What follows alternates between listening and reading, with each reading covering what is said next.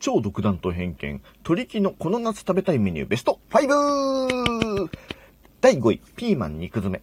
夏野菜ですからね、苦味で夏を乗り切りたいっていう感じで。第4位、ふんわり山芋の鉄板焼き。まあ、1位でもいいんだけど、最近ちょっと頼みすぎて少し飽きてきた。ごめんって感じ。第3位、鳥木の唐揚げ。これもね、一緒。でもね、堂々たる3位です。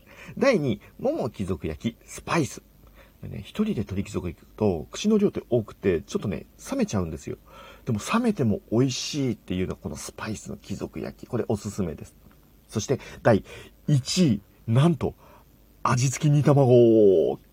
これ意外と目立たなくて盲点なんですけれども、暑い夏、外からひんやりした店内に入って、涼しいってなって、ぎゅーってお酒飲むときにスピードメニューで煮卵置いといてください。これキンキンに冷えてるんですよ。これを、からしをつけて、パクって食べてグビって飲む。最高。